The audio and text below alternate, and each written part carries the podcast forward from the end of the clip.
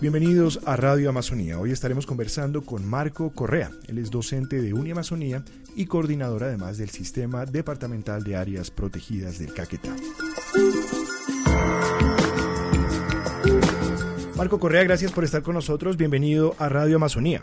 Muchas gracias por la invitación. Marco es docente de Uniamazonía y además es coordinador del Sistema de Áreas Protegidas, mejor conocido como el CIDAP. Y Marco, queríamos preguntarle un poquito eh, acerca eh, de usted inicialmente, cómo es su formación profesional, cómo llega a la docencia de Uniamazonía y en ese sentido también cómo llega a ser el coordinador del sistema de áreas protegidas. Sí, señor, pues eh, yo tengo formación universitaria. En términos de, soy graduado de la Universidad de Antioquia en la carrera de biología tengo estudios de posgrado a nivel de maestría y doctorado con la Universidad Nacional de Maestría y doctorado con la Universidad del País Vasco en España. Pues llevo ya cerca de 20 años eh, trabajando en, en, lo que es desde el punto de vista profesional, eh, en diferentes áreas de la biología, pero eh, me dediqué desde el año 92-93 a estudiar la flora de Colombia. Eh, he tenido la oportunidad de recorrer el país de cuenta de la profesión, eh, estudiando diferentes ecosistemas.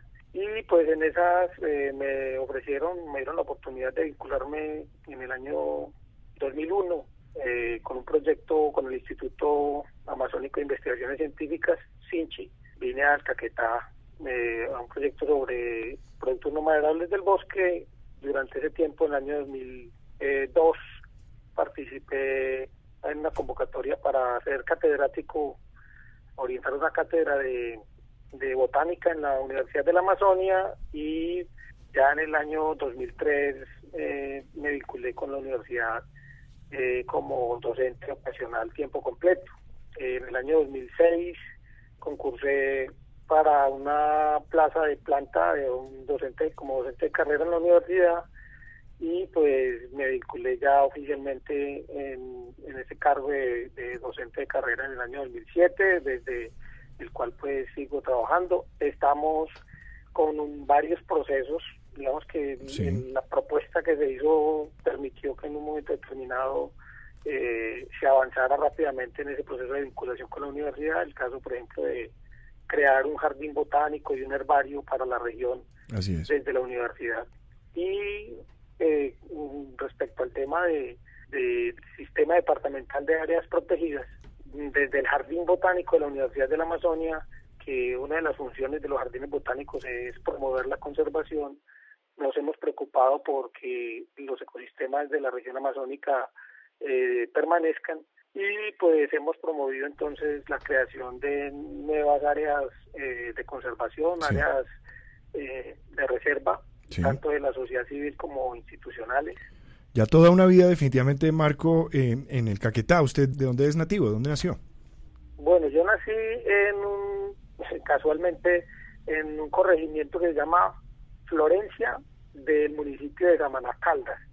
Hmm. Pero me crié toda la vida, toda la, desde el el primer año de vida me llevaron a Ligado a Antioquia, donde eh, crecí y estuve pues hasta hasta cuando fui profesional, me, formé en Antioquia, en, la ciudad de Medellín, pero entonces muchas de las investigaciones que se hicieron en esa época fueron en, Medellín y en los entornos pues, de Antioquia. Sí, pero ya pues de acuerdo a mis cuentas, en el Caquetá lleva usted por lo menos unos 12, 13 años de trabajo concreto en esa región.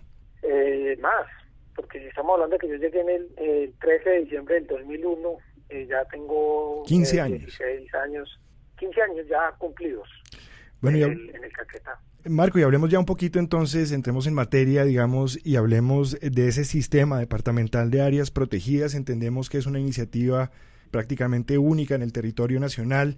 ¿Por qué no le contamos a la gente que puede no estar familiarizada con este eh, sistema? Contémosles qué es y digamos cuál es la importancia y la relevancia de esta iniciativa, eh, no solo en Caquetá, sino a nivel nacional.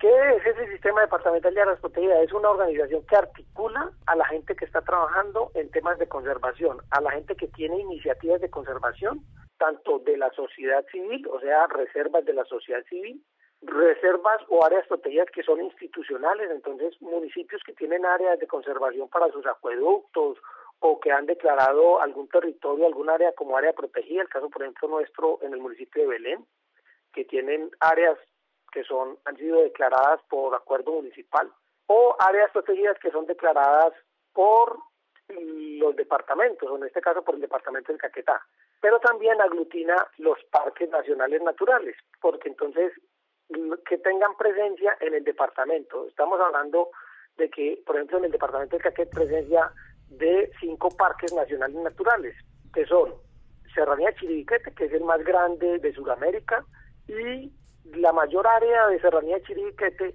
está en el departamento del Caquetá. Estamos hablando de casi 3 millones, 2 millones y medio de hectáreas conservadas, ¿no? En Serranía Chiribiquete.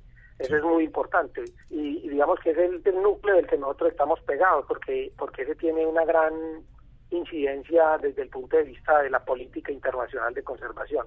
Pero también está Parque Nacional Natural eh, Indihuasi. Indihuasi está completamente en el departamento de Caquetá, que hace está entre los municipios de Belén y San José del Fragua, Belén de los Andaquíes y San José del Fragua.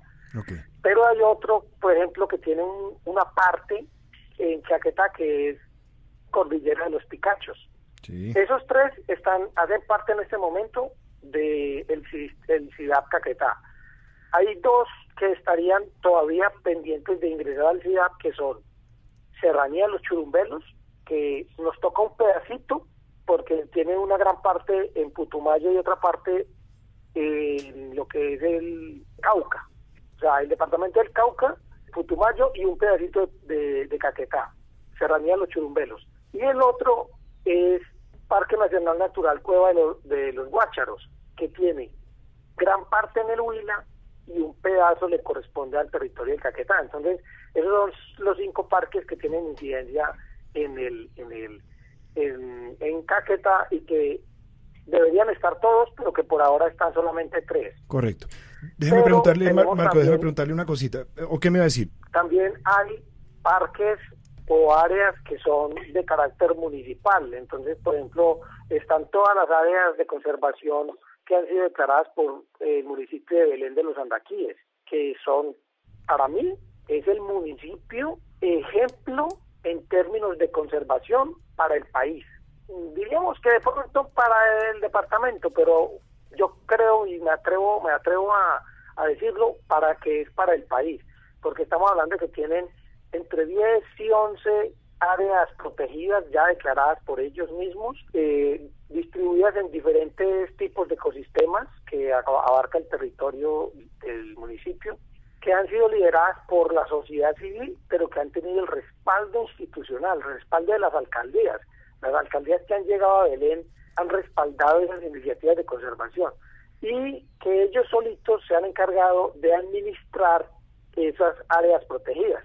O sea, las organizaciones las ONGs que han impulsado la creación, en este caso la Fundación Tierra Viva, es una de esas eh, de esas organizaciones que ha impulsado y que se ha encargado de administrar y de cuidar y de hablar con los mismos campesinos que, que tenían presencia en esas áreas o que tenían algún interés de, colonizarlo y prácticamente hacer que esas áreas ya no queden, eh, digamos, siendo objeto de, extracción o de daños ecológicos. Ahí, iría mi pregunta un poco, Marco, sería, la pregunta que quisiera hacerle en ese sentido es, ¿qué implica para un área formar parte del sistema departamental? Digamos, eh, ¿qué garantías hay para esa área que se ha decidido proteger? Usted ya lo decía, eh, frente a la expansión de la frontera agrícola, supongo, frente a la colonización. ¿Qué implica, digamos, que, en qué estatus queda un área que se considera eh, parte como el chiribiquete, eh, los picachos, etcétera. ¿Qué implica para esas áreas ser parte del SIDAP? Bueno, hay varios aspectos. Eh, una vez que se declara como área de conservación o de reserva, bajo una de las figuras que están dentro del Sistema Nacional Ambiental o del Sistema Nacional de Áreas Protegidas, digamos que se restringen los usos del suelo. si es una reserva de la sociedad civil, no se prohíbe la explotación 100%, sino que es lo que se dice es que las, los procesos de producción o de desarrollo deben ser sostenibles o deben ser amigables con el ambiente. Entonces vienen alternativas, por ejemplo, como la agroforestería, como la producción de o la generación de productos no maderables del bosque o el tema del turismo de naturaleza, que es una de las cosas que nosotros hemos venido apoyando desde el CIDAP, a las reservas de la sociedad civil que, que hacen parte del, del CIDAP, desde la misma universidad les acompañamos en procesos como la formulación de su plan de manejo, la delimitación y lo que sería la planificación de predio, eh, la oficialización misma de la reserva para que sea aceptada dentro del Registro Nacional de Áreas Protegidas, el acompañamiento en los proyectos de desarrollo que tienen que ver con tema de turismo de naturaleza, entonces determinar cuáles son los atractivos turísticos que tienen, las posibilidades que hay, eh, los presentamos ante el gremio de turismo del departamento, les hacemos el acompañamiento en términos de la capacidad de carga, los inventarios de flora, de fauna, o sea, todo eso requiere muchas veces inversión económica, pero que nosotros desde la universidad y de lo que es el CIAP, en la medida que tenemos la disponibilidad o, la, o la fortaleza de poder poner a disposición de, de los dueños o de los conservacionistas esas herramientas, entonces las colocamos. Perfecto, Marco. Eh, también quería preguntarle en términos de lo que venga para ustedes a futuro, digamos, para nosotros en Radio Amazonía es importante visibilizar a quienes hagan parte de estos procesos. Lo estamos haciendo ahorita con eh, el CIDAP, estamos conversando con usted, pero cuéntenos un poquito eh, a nivel institucional, pero también quizás a nivel personal, qué otras personas, qué otras instituciones, organizaciones forman parte eh, de este proceso del CIDAP y se vinculan para hacer que el CIDAP sea, digamos, una iniciativa exitosa. Bueno, nosotros eh, hemos logrado aglutinar varias instituciones en torno a lo que es IDAP. Ya mencioné a Parques Nacionales Naturales, que ha sido un gran aliado de este proceso. Está la Corporación Autónoma Regional Corpo Amazonia, que digamos, eh, dentro de lo que es el Sistema Nacional Ambiental, mm, ellos cumplen un papel fundamental, porque ellos terminan siendo los que validan o no la creación de un área protegida en el territorio que ellos administran. Claro. Pero por el otro lado, también participa con nosotros la gobernación del departamento del Caquetá. Hay municipios que están participando. Eh, estamos hablando de alcaldías municipales. Tenemos también presencia de, además de la universidad, que es la que ha impulsado este tema, presencia de organizaciones de la sociedad civil. El caso, por ejemplo, de la Corporación de Turismo del Caquetá, que se llama Cortuca, es una organización que hace parte también del CIDAP, porque nos interesa que el tema de turismo de naturaleza sea una alternativa de desarrollo para la gente que está generando estrategias de conservación. Es que eso esa es una pregunta que parece ser siempre importante y pareciera uno pensar eh, o entender que conservación y desarrollo, eh, Marco, no van de la mano. Y en últimas también sería interesante entender cómo estas iniciativas, como usted bien lo está diciendo, aportan al desarrollo del departamento del Caquetá. Sí, lo una cosa es preservación y otra cosa es conservación. La preservación, digamos que genera una idea de intangibilidad, o sea, está ahí pero no la puedes tocar, no la puedes, mejor dicho, solo la contemplar. Mientras que la conservación te permite hacer un uso racional y sostenible de los recursos que hay presentes. Una manera de usar sosteniblemente esos recursos es el turismo de naturaleza. Es lo mejor y creo yo que el país debería apostarle más a el turismo de naturaleza. ¿Y cómo está, por ejemplo, en ese momento ese turismo de naturaleza en el Caquetá? ¿Hay ya turismo de naturaleza o, ve ustedes un potencial de desarrollo a futuro? Sigue siendo un potencial, pero en este momento ya es una realidad. Nosotros tenemos eh, una oferta de turismo eh, importante tenemos organizaciones, como te mencionaba ahorita, la Corporación de Turismo de Caquetá, que se llama Cortuca, es una de esas organizaciones. Hay operadores turísticos que están vendiendo al Caquetá como destino turístico, ¿sí? O sea, hay agencias de viajes en este momento como Caquetá Travel, como Rutas y Destinos, entre otras, ¿no? Que están trayendo visitantes nacionales y extranjeros a conocer los recursos que durante mucho tiempo estuvieron vedados para los visitantes por eh, problemas de diferente índole que ya todos conocemos, porque en mucho tiempo el país mismo estuvo metido dentro de una cosa, una figura que se llama warning travel, ¿sí? que no es otra cosa que no vaya porque es un viaje peligroso, ¿sí? Mientras que eh, al país lo tenían así en el mundo, al Caquetá lo tenían así en el país, ¿sí? Entonces, en la medida en que se va logrando, que se va mostrando, que se va mostrando una imagen, se le va diciendo a la gente, no, es que el colombiano es, un personaje alegre, es un, personaje amable, es un personaje que es atento, que comparte. Lo mismo pasa con el caqueteño, el caqueteño, la gente viene y la gente se, se siente acogida. Y además de eso, eh, la oferta de recursos naturales que hay, estamos hablando de un país mega biodiverso y un país que tiene una gran oferta de diferentes tipos de recursos naturales, altamente hídrico. Si estamos hablando de la Amazonía, una de las mayores riquezas es la oferta hídrica, y si es de Caquetá, pues mayor. O sea, estamos hablando de fuentes de agua a 10, 15 minutos del casco urbano, donde usted puede bañar libremente, donde usted puede ver eh, tucanes, guacamayas, ver diferentes especies de palmas, de plantas, de orquídeas, de flores, el paisaje mismo. Entonces, o sea, es acogedor, hay tantas cosas y ya tenemos, ya estamos ofertando. Aquí ya en, en el año eh, se puede hablar de que ya estamos aportándole al, al Producto Interno Bruto del Departamento del Caquetá en un renglón importante. Estamos hablando de que tranquilamente uno de los destinos turísticos puede haber tenido 200, 300 visitantes en solamente en un año, donde se cuentan personas que vienen de países como Italia, España, Alemania. Increíble, increíble. Eh, realmente es, realmente es alentador escuchar eso. Pero si le entiendo bien, Marco, si ya, digamos, el sistema departamental de áreas protegidas viene, eh, digamos, protegiendo o mejor conservando áreas como el Chiribiquete, Indiguas y los Picachos, eh, tiene la posibilidad de extenderse a los churumbelos, a la cueva de los guácharos, como usted nos mencionaba. Eso indica, digamos, que ese recorrido de protección, por así decirlo, viene por buen camino, pero además usted nos está contando que el turismo de naturaleza viene creciendo.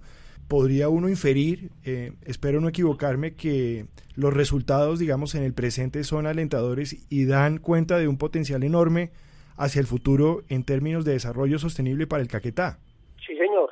Estamos apostándole a producción alternativa. No solamente, o sea, el turismo es una de ellas, pero entonces aquí hay gremios que le están apostando, por ejemplo, tema de frutales amazónicos, trabajo artesanal, a la producción de cacaos, sí, de cafés especiales.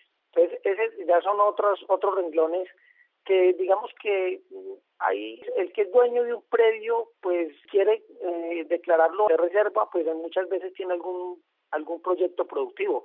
Uno de los renglones importantes acá, por ejemplo, se está convirtiendo en la piscicultura, para alimentar, pero también piscicultura de peces ornamentales. El caso, por ejemplo, de la producción de araguana, que en este momento ya hay producción de araguana para exportación. La araguana es un, es un, es un pez nativo de, de la región que es ornamental. De la región amazónica. Correcto. Sí, señor, sí. Y es un pez que es altamente apetecido en Asia porque es un pez mítico, un pez que lo consideran de buena suerte. Entonces la gente quiere tener araguanas en una pecera en su casa porque le trae, le llaman el pez dragón. Entonces tiene un potencial y ya hay exportación de araguanas. Pero además de eso hay otro potencial de peces ornamentales que, que viven en las aguas de los de los ríos y de las de las fuentes hídricas del Caquetá. Que hay otro potencial enorme ahí. Déjeme preguntarle una cosita que está ya en hay. Ya hay. Sí, ya hay producción. Hay gente que está dedicada a, por un lado, a generar investigación de qué es lo que hay, pero ya hay organizaciones como el caso de Acuica, que es la Asociación de Acuicultores del Departamento de Caquetá, que está trabajando tanto el, tema del pez para consumo, para alimentación, como el pez ornamental. Y hacen parte, algunas de esas fincas están dentro de las reservas que nosotros estamos eh, integrando dentro del sistema departamental. Entonces estamos hablando, por ejemplo, de la Reserva Natural y Ecoturística Las Dalias, que queda en el municipio de La Montañita. Es un lugar bellísimo, que tiene para que la gente vaya y haga espeleología, que ese es otro renglón, el turismo de aventura, que se está ofertando en este momento acá. Sí, que estamos en proceso de certificación dentro de la normatividad nacional para que se pueda ofertar tranquilamente, pero que ya hay, está la oferta, está el recurso. Y está, exacto, está el recurso, está el potencial, increíble. Y hablando de potencial, eh, y para ir cerrando esta entrevista, Marco, que espero no sea la última que usted nos acompañe aquí en Radio Amazonía, puesto que nos resulta muy interesante y, aprendemos mucho de lo que es el Caquetá y de cómo es un lugar de Colombia que para muchos colombianos no ha estado todavía disponible, pero justamente a lo que voy en, el contexto del posconflicto se abren una cantidad de oportunidades eh, para visitar esta región, pero también, Marco, amenazas y algunos riesgos importantes para la región. Escucha uno que la deforestación ha empezado a, en algunos lugares donde se han retirado los grupos guerrilleros, en fin, eh, donde hay un tipo de dinámicas eh, más complejas, hace presencia fuerte eh, la deforestación, los colonizadores. ¿Cómo ve usted la situación de posconflicto actual? ¿Qué se está dando hoy? ¿Y cómo ve el compás de oportunidades, de amenazas hacia el futuro? Bueno, es una, es una situación que, o sea, nosotros todos anhelamos la paz. O sea, nosotros porque es que nosotros, la generación nuestra, desde que tenemos uso de razón, estamos escuchando es que, que hubo un problema, que hubo una situación entonces de violencia en X o Y departamento o, muchas veces hasta cerca de donde uno se encuentra. Entonces, eh, eh, hay una gran expectativa porque realmente eh, se consolide el tema de la paz y la paz no es solamente con un grupo armado sino que es casi que desde el interior mismo del ser humano hay que hacer la paz con uno mismo y con el entorno en el que uno vive. Nosotros el llamado, el llamado es ese, como que bueno, mm, eh, todos tenemos que poner nuestro granito de arena para que sea, para que la paz se consolide. Pero además de eso hay que tener en cuenta que eso, lo que usted menciona es una realidad. Desde antes de que se firmaran los acuerdos ya había procesos drásticos de deforestación en el departamento de Caquetá, en el departamento de Putumayo. Especuladores de tierra. Municipios, sí, claro, impresionante. Y ahorita que, digamos, han salido los combatientes, han salido de esas áreas donde estaban, digamos, ocupando ellos y que tenían ciertas reglas de comportamiento para la gente, lo que se viene o lo que se está dando es un proceso de ampliación de frontera ganadera, de frontera agrícola, y pues seguramente puede llegar a haber también temas de minería ilegal y esas cosas. Para nosotros es preocupante, pero tiene que haber una unión de esfuerzos y ahí es donde la institucionalidad tiene que empezar a verse, ¿sí? Que el Estado, que la fuerza pública, que, digamos, empiecen a respaldar a esos campesinos, a esas áreas que están eh, declaradas como áreas protegidas o que están en procesos de conservación, para que la gente no llegue a invadir, a hacer lo que se, lo que se va a generar. Estamos teniendo una figura de conservación muy bonita, con unos sueños muy importantes, pero que tranquilamente podrían llegar al traste si no hay la presencia de la institucionalidad, que eso es clave. Tiene que haber inversión, inversión, por ejemplo, casos como este. Nosotros hemos ayudado en la formulación y en el acompañamiento de una estrategia del gremio ganadero acá en el departamento de Caquetá, que es la vacuna contra la deforestación. O sea, el ganadero que ya tiene un predio ocupado para la explotación ganadera se vacuna contra la deforestación eh, diciendo yo no voy a tumbar más bosque, voy a hacer el mejor uso posible del área que ya tengo abierta y en esa misma medida entonces ya no voy a continuar ampliando la frontera ganadera, por lo menos en mi predio. Entonces, esos son programas que van de la mano con, con el programa que nosotros tenemos, que hemos ayudado a impulsar y que pueden llegar a ser exitosos pero también tenemos que ayudar a que haya otras alternativas de producción. Okay. Que no es solamente, sí, o sea, que tiene que haber otras otras formas, que cuando la gente depende en una finca de solamente de un producto, el día en que ese producto no se puede vender o que el producto bajó de precio, entonces de una vez el campesino o el productor se Como popularmente se dice, pues no poner los huevos en la misma canasta, más si se depende de factores exógenos como pues pueden ser los precios internacionales o los mismos precios internos de esas materias que se produzcan. Marco, por ahora lo vamos a dejar ahí, pero le repito y le reitero nuestra invitación para que nos vuelva a acompañar, agradeciéndole su tiempo y que haya compartido sus conocimientos y experiencias con nosotros aquí en Radio Amazonía. Nos quedamos con una eh, visión eh, futurista y moderna de un Caquetá que le apuesta al futuro y por supuesto todos los colombianos esperamos hacer parte de ese futuro. Gracias por acompañarnos, Marco.